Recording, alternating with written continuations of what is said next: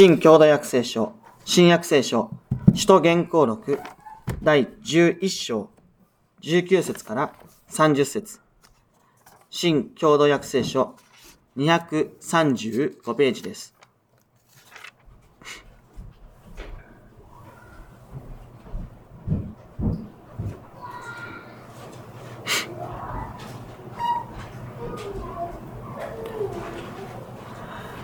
新約聖書、使徒言行録第11章19節から30節ステファノの事件をきっかけにして起こった迫害のために散らされた人々は、フェニキア、キプロス、アンティオキアまで行ったが、ユダヤ人以外の誰にも御言葉を語らなかった。しかし彼らの中にキプロス島やキレネから来た者がいて、アンティオキアへ行き、ギリシャ語を話す人々にも語りかけ、主イエスについて福音を告げ知らせた。主がこの人々を助けられたので、信じて主に立ち返った者の数は多かった。この噂がエルサレムにある教会にも聞こえてきたので、教会はバルナバをアンティオキアへ行くように派遣した。バルナバはそこに到着すると、神の恵みが与えられたありさまを見て喜び、そして固い決意を持って主から離れることのないようにと皆に進めた。バルナバは立派な人物で、精霊と信仰とに満ちていたからである。こうして多くの人が主へと導かれた。それから、バルナバはサウロを探しにタルソスへ行き、見つけ出してアンティオキアに連れ帰った。二人は丸一年の間、そこの教会に一緒にいて、多くの人を教えた。このアンティオキアで弟子たちが初めてキリスト者と呼ばれるようになったのである。その頃、予言する人々がエルサレムからアンティオキアに下ってきた。その中の一人のアガボという者が立って、大飢饉が世界中に起こると、例によって予告したが、果たしてそれはクラウディウス帝の時に起こった。そこで弟子たちは、それぞれの力に応じて、ユダヤに住む兄弟たちに援助の品を送ることに決めた。そして、それを実行し、バルナバとサウロに託して、長老たちに届けた。ここまでです。旧約聖書、イザヤ書第43章、1節から7節旧約聖書1130ページです。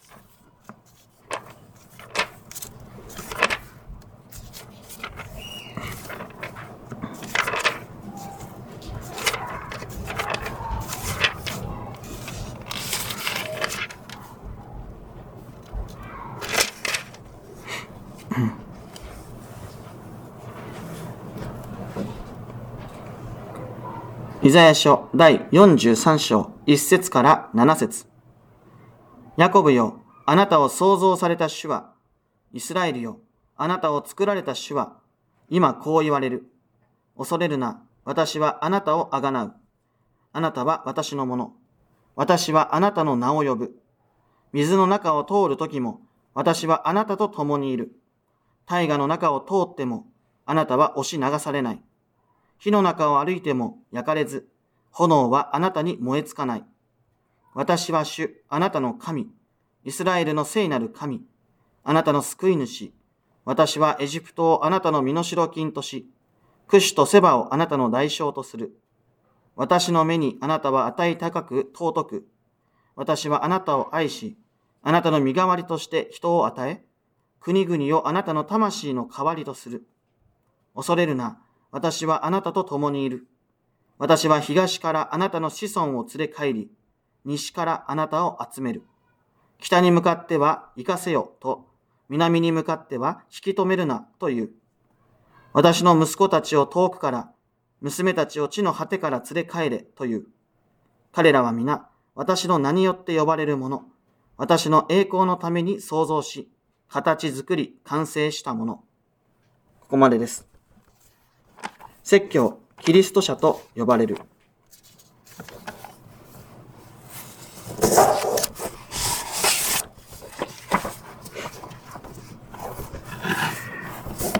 今朝私たちに与えられた御言葉は、使徒言行録第11章19節から30節の御言葉であります。19節の御言葉を改めてお読みいたします。ステファノの事件をきっかけにして起こった迫害のために散らされた人々は、フェニキア、キプロス、アンティオキアまで行ったが、ユダヤ人以外の誰にも御言葉を語らなかった。えー、ステファノが、えー、迫害によって殺されてしまう、そういう事件がありました。この事件を起点として、多くの、まあ、ユダヤ人クリスチャンたち、まあ、クリスチャンたちが迫害の手から逃れるために、各地へと、散らされていくことになります。しかし、彼らは決して、えー、ただただ逃げたわけではありません。聖書によると、えー、彼らはそれぞれ逃げた土地で、えー、主イエス・キリストの救い、福音を、まあ、伝道したと、まあ、そのように言われております。えしかし、ここには一つだけ問題がありました。えその問題とは、えユダヤ人以外の誰にも御言葉を語らなかったということです。つまり、未だにユダヤ主義、ユダヤ先民思想というものが多くのクリスチャンたちの中に根強く残っていたのだということが聖書から示されていきます。主イエス・キリストは、えー、他の誰でもないユダヤ人の救い主なのだという考え方。まあそういった考え方がまだまだ当時の教会の中にも根強く残されていたわけです。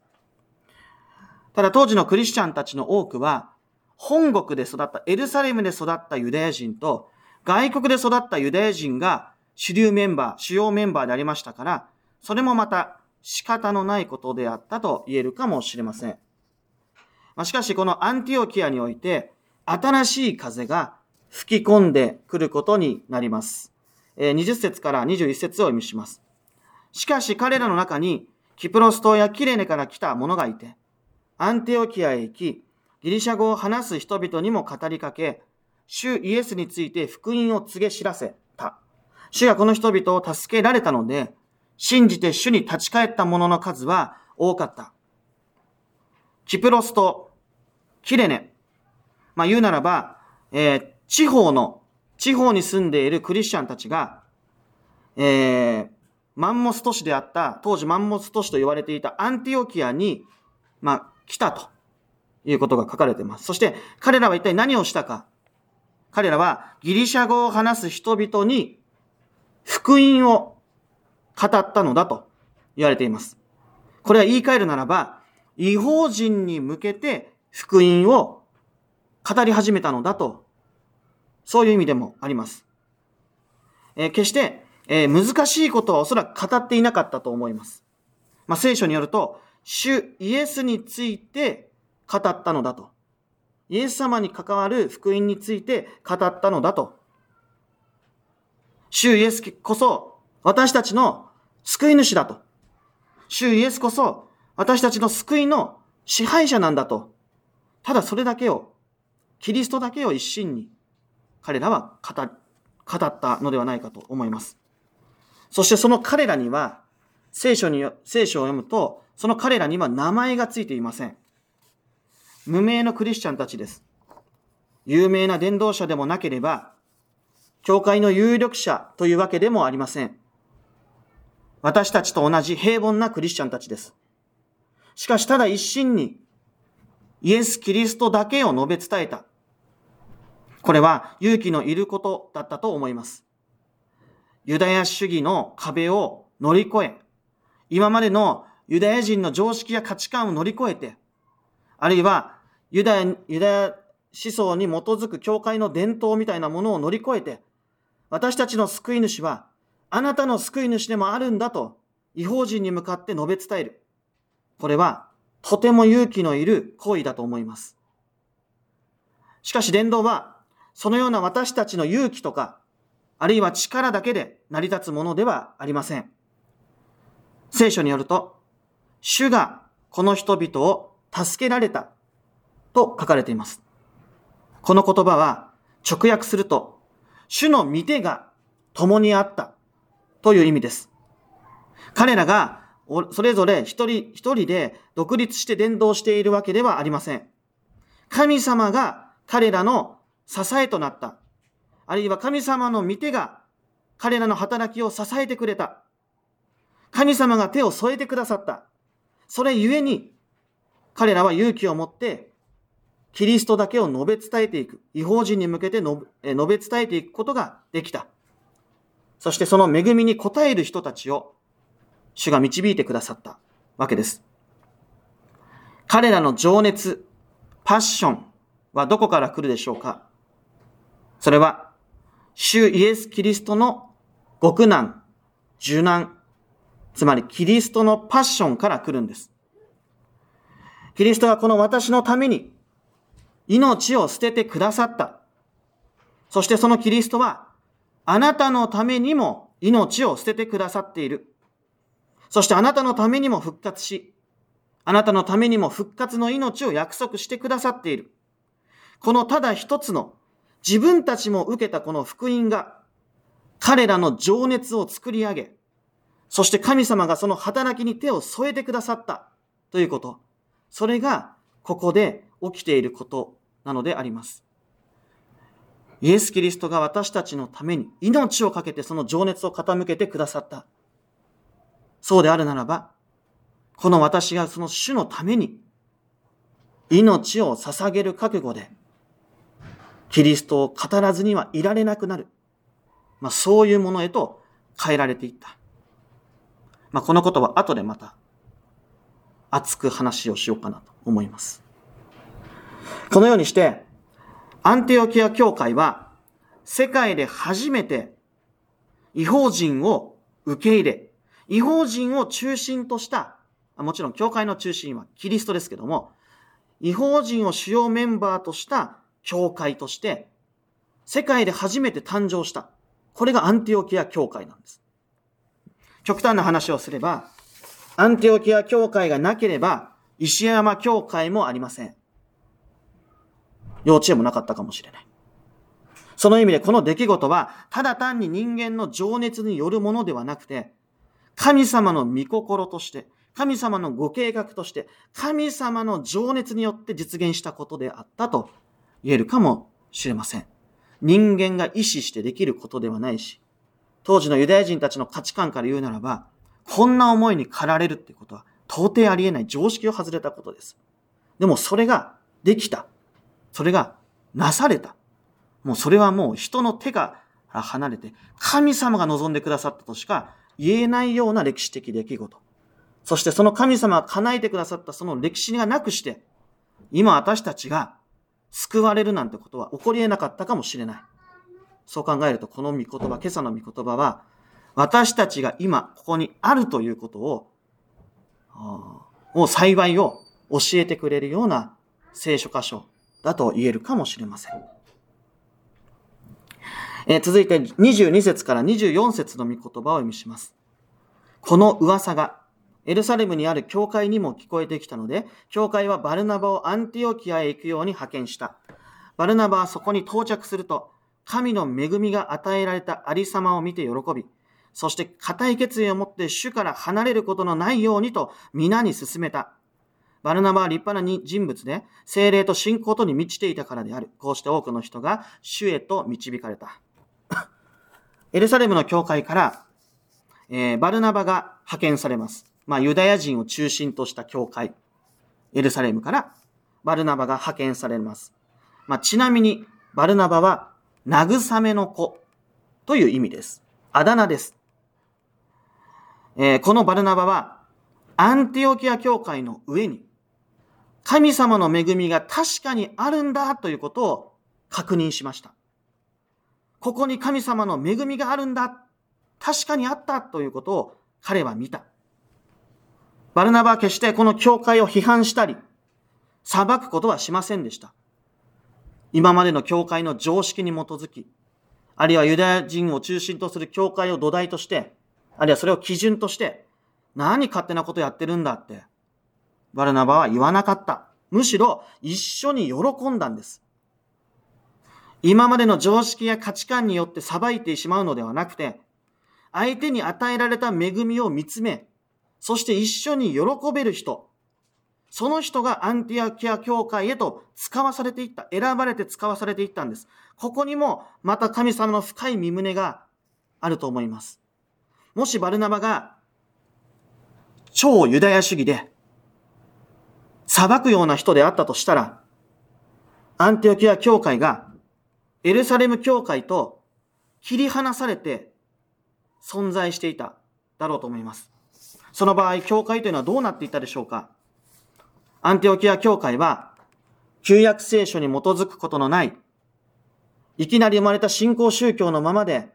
終わっていたかもしれません。あるいは、エルサレム教会は、そのユダヤ主義の枠を超えられず、細々と痩せ細っていき、やはり終わりを迎えていたのかもしれない。バルナバが派遣されていくこと、選ばれて派遣されていくこと、それは、教会がユダヤの枠から解放され、一つの体として成長し、そして世界に福音が広く告げ知らされていくために必要な出来事であったと私たちは言えるのではないでしょうか。そしてそれこそがまさに神様の身旨だと言わずにはいられない。そしてまた極端な話になりますけども、この奇跡が今あなたがキリストによって救われるために必要な出来事だったのだということ。そのことにも思いを馳せたいと思うんです。使徒言行録はまるでこう歴史の本のようになって、過去に起きたことのように、えー、読まれがちであります。だけど、この一つ一つの神様の身旨なくして、今の私たちはいないんだということ、キリストの救いを知るすべはないんだということを、私たちはもう一度思い起こしながら、使徒言行録という一つの書物に心を注いで読むべきだと、えそのように思うわけです。バルナバは教会の人たちにこういうふうに進めます。この進めるっていう言葉が、実はバルナバっていう言葉なんです。慰めを語れる人はおすすめもできる。励ましもできる。まあそういう存在なのかもしれません。固い決意を持って主から離れることがないようにと、え、こう進めます。そして、アンティオ教会の人たちはこの進めに従って、教会を形成していきました。そしてそのことを通して、また多くの人たちが教会に入れられていくことになります。伝道において、一番大切なことは何か。それは、神様にその技を委ねるということが大切です。そして、やはり御言葉を語り続けるということも大切でありましょ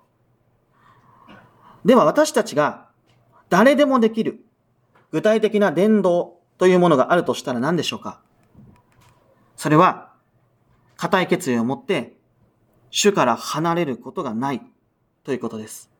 とどまり続けるということであります。一時のテンションに身を任せ、熱が冷めたらやめてしまう。それは伝道ではないです。証になりません。どんな状況に置かれたとしても、主のもとに留まり続ける。これが実は、誰でもできる一番重要な伝道の手段です。自分は高齢ですから、伝道はできません。ちょっとできません。と言われることもある。本当にそうでしょうか？今ここにあなたがいるっていうことがもうすでに伝道だって聖書はバルナバを通して私たちに教えてくれてるんじゃないですか？主がそのように用いてくださるということです。伝道の主体はあくまでも神様ご自身であることを私たちは忘れてはいけないと思います。自分は高齢だから、自分は若すぎるから、自分は何もできない無力な人間だから伝道はできないではないんです。それは言い換えたら、自分が若ければ、自分が適齢期になれば、自分に力があれば伝道はできるっていう話です。それは伝道が人間の力によるものだと考えている動かぬ証拠だと思います。伝道の主体はあくまでも神様であって、その神様があなたをここに置いてくださる。そのことによって働いてくださるんです。目に見える仕方では何もできていないかもしれない。しかしそこに主のもとにあなたが留まり続けること、それが主の働きに参与していることに直接なっているんです。いや、神様がその、そのような仕方で用いてくださってるんです。だから何もできない自分を責める必要はありません。何もしてくれないあの人を裁く必要もない。すべての人が今ここで、そしていかなる状況下に置かれても、主のもとに固く決意を持って留まり続けることこそが、伝道の器として、主の弟子として生きる私たちの姿であるべきではないでしょうか。さて、続きの御言葉に耳を傾けていきたいと思います。25節から30節をお読みします。少し長い説ですけども、えー、お読みいたします。それからバルナバは、サウロを探しにタルソスへ行き、見つけ出してアンテオキアに連れ帰った。二人は丸一年の間そこの教会に一緒にいて多くの人を教えた。このアンティオキアで弟子たちが初めてキリスト者と呼ばれるようになったのである。その頃予言する人々がエルサレムからアンティオキアに下ってきた。その中の一人のアガボという者が立って、大飢饉が世界中に起こると例によって予告したが、果たしてそれはクラウディス帝の時に起こった。そこで弟子たちはそれぞれの力に応じて、ユダヤに住む兄弟たちに援助の品を送ることに決めた。そしてそれを実行し、バルナバとサウロに託して長老たちに届けた。えー、バルナバは、えー、迫害によって逃れていたサウロをタルソスで、えー、見つけ出します。サウロというのはもともとキリスト教会の迫害者でした。そのサウロがキリストと出会い、救われ改心し、えー、伝道者になっていったんですが、それゆえに今までの仲間から迫害を受けることになったんです。お前、今まで教会迫害してたのに急に教会の側に立つんかみたいな感じで、石投げられるんです。裁かれるんです。あの、実際にサウロを殺すっていう計画もあった言われています。だから彼はタルソス、まあ、彼の、えー、生まれ故郷に、まあ、一時避難をしていたわけです。で、そのタルソスにいた、えー、サウロを、えー、バルナバが見つけ出した。そして二人でアンティオキア教会に、えー、使えたと。えー、聖書の地図を後で見ていただければわかりますけども、このアンティオキア教会が後にパウロの伝道活動の拠点となっていきます。このアンティオ教会から出発し、世界中でバーッとパウロが伝道活動をし、そしてアンティオキア教会に帰ってくる。みたいな、そういう地図が、えー、聖書の後ろの方に載っていますので、また見ていただけたらと思います。パウロを送り出し、えー、パウロが伝道する。そして世界中に教会が建てられていくことになる。まあその意味で、世界的な、世界規模の教会における母体となったのが、このアンティオ教、アンティオキア教会とも言えるかもしれません。先ほど申し上げましたが、その意味でアンティオキア教会なくして、私たちの教会もなかったかもしれません。いや、私たちがキリストの救いを知るよしも、知ることもできなかったかもしれない。もうすべては神様の身旨とご計画によって物事が進行していくわけです。えー、さて、ある時、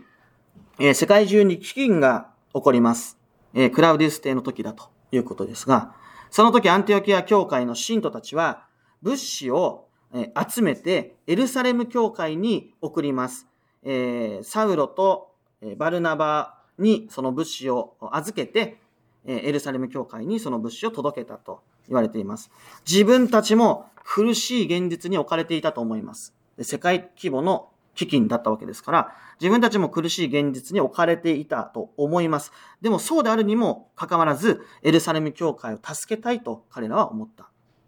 えー、まさに教会というのは、神様の家族だと言えるかもしれません。キリストを頭として、一つの体だと、まあ、そのように言えるかもしれない。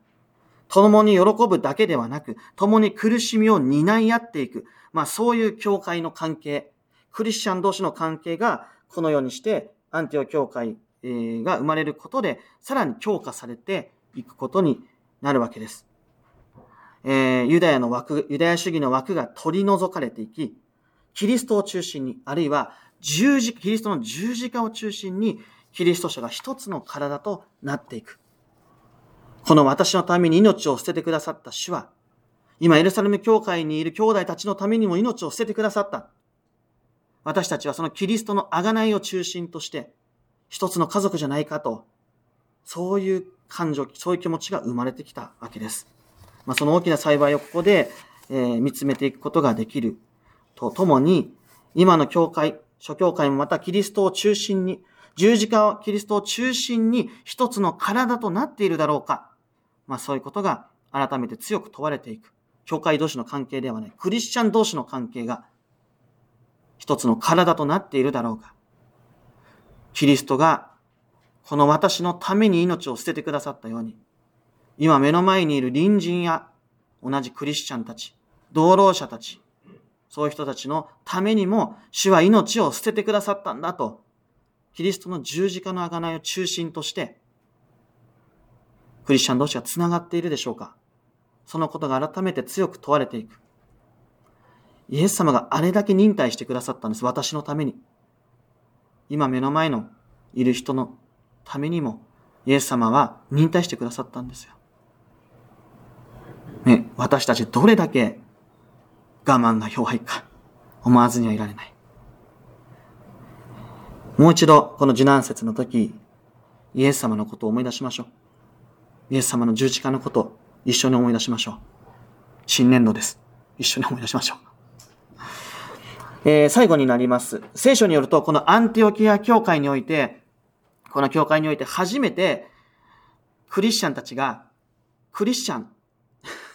ちょっと変な言い方ですけど、クリスチャンたちが初めてクリスチャン、あるいはキリスト者と呼ばれるようになりましたという話が最後出てきます。えー、今朝の御言葉の説教の題もそこから取らせていただきました。えー、もともとはユダヤ人たちが中心だったので、ナザレのイエス派とか、えー、イエス派とか、まあそういうふうな呼ばれ方をしていたみたいですけども、えー、この時ですね、違法人の教会ができてですね、キリスト者と呼ばれるようになった。このキリスト者ということ言葉は、もともと教会の中でみんなで考えた言葉ではない。教会の中で生まれた言葉ではありません。教会の外の人たちに言われた、まあ、あだ名。まさにあだ名から始まってるんです。で、これ直訳すると、これキリスト者って本当にいい訳だと思うんですが、直訳すると、キリストの輩、キリスト人 みたいなまあ、しもべと訳してる聖書もありましたが、えー、そういうふうに訳せます。で、私はあの、私はというか説教を準備するときにギリシャ語を試訳するんですけども、えー、私ここに止まったとき、この箇所、このね、この部分に止まったときに、私は試訳のと、試訳をしました。その試訳では、キリスト野郎と訳しました。他にもですね、これいろんな説教を読んでいくと、キリスト男、キリスト女、キリストバカ、みたいな訳や解釈をしている人もいました。えー、どちらかといえば、ちょっと馬鹿にされたような、まあ、ちょっとこう、馬鹿にされたようなあだ名にようにも聞こえるかもしれません。えしかし、彼らがこう呼ばれてしまったことっていうことがやっぱり大切だと思います。ここから学ぶことはたくさんあります。口を開けば、あなたはキリスト、キリストばっかりだね。キリストなしには、これある説教者はこういう表現してました。世も日も明けない人だね。またキリストのことばっか。本当にあんたは、キリストバカだね。彼らの生活の支配者は、もうキリストしかいなかったんじゃないでしょうか。キリストの恵みが彼らの全生活を満たし続け、何かにつけ、イエス様最高とかね、もうキリストしか勝たんとか、もうそういうことを言い続けてたんじゃないでしょうか。この私のためにキリストが命を捨ててくださった。この私のためにキリストは復活してくださった。このキリストがいなければ、罪や死から私たちは逃れられなかった。キリストしかもう私の救いにはならない。そしてそのキリストは、お父さん、あなたのための救い主でもあるんだよ。この深い恵みに全生活が満ち溢れている。たとえ大飢饉が来たとしても、たとえ人から馬鹿にされても、それでも、彼らの心にはもうキリストしかいない。それぐらい彼らは主に支配された生活を送ったんではないか。その彼らの信仰が、やはり多くの人たちの心を捉えていくのではないかと思うんです。だからこそ彼らはこのあだ名を喜んで受け入れていったのではないかと思います。そして、今私たちもまた、私たちのその存在にキリストの名をつけていただいていることをむしろ喜びたいと思います。キリストの名をいただいているというか、お借りしているというか、それほどまでに私たちの全生活の中心に、またその全てにおいて、キリストが支配している生活へと私たちは歩みを進めていきたいと思うんです。何かにつけ、口が開けば、イエス様、イエス様。何かにつけ、口が開けば、開けば、キリスト、キリスト。どうでしょうか？私たちの一日を振り返ってみたらどうでしょう？いかに人間の言葉が多かっただろうか？あるいは無駄な言葉が多かっただろうか？私たちの心の中キリストでいっぱいしてもらいましょう。精霊によって。えー、そのことを改めて思わされる次第です。えー、その幸いを心に留めたいと思います。そして、この深い恵みに私たちはとどまり続けて、こうますます新しい時代に向かって、まあ、前進をしていきたい。新しい年度に歩み始めたいと思います。今あなたが救われるために、この首都言行録の歴史があります。今あなたもまた、そのキリストの名をいただいて、今も生きているわけです。そして今あなたの存在そのものを神様が必要としてくださっています。この主の導きと招きに応え、まあ様々な人が作り上げた伝統とか習わしを乗り越えて、まさにキリスト者の自由に立って、共に主に託された伝道の宮座へと使わされていくものでありたいと思います。それでは一言お祈りを下げたいと思います。お願いします。天の神様、新しい御言葉の恵みに心から感謝です。